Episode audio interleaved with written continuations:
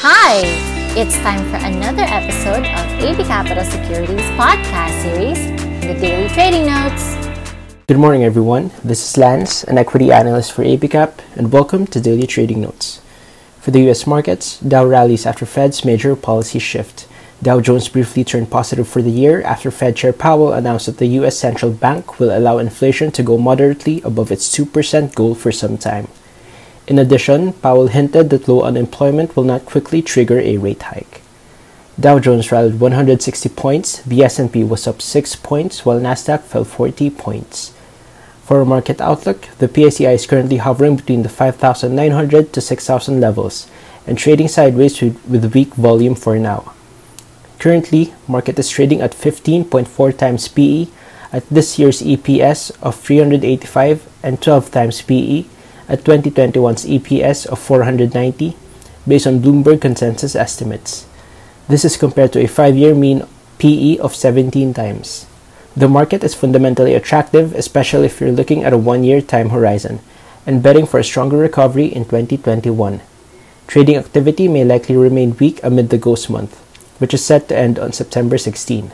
But ideally, this would be a good time to enter on select issues reviewing our basket of recommended stocks, we still like BPI, GTCAP, SECB, Ali, CNPF, and PGold, supported either by cheap valuations and or offer significant upside to its fair value. Note that the deadline for MSCI rebalancing will end today and may likely weigh in on the market.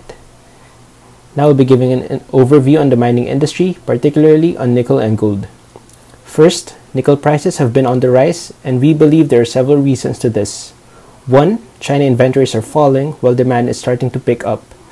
Note that the stainless steel sector is the major consumer of nickel, and with economic activity starting to pick up again in China, prices are recovering.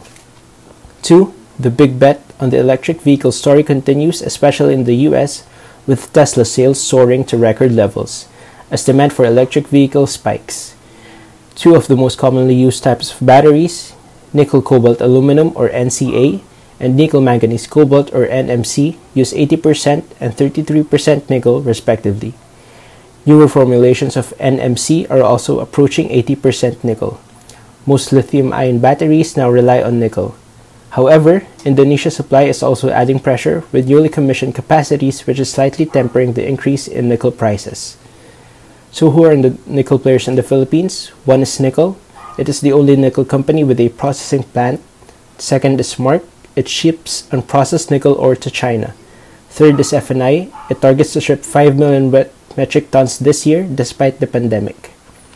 Second, gold prices are hovering close to $2,000, keeping afloat.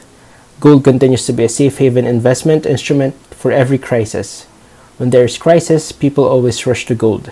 It's one of the commodities that remain pandemic proof. We think PX, LC, BC, and APX are the clear winners here. And that's it for our market outlook. Have a good day. Thank you for joining us this week. Never miss an episode by clicking the follow button. Get in depth analysis reports prepared by our research team exclusively for our clients. Open an account now for free Visit www.abcapitalonline.com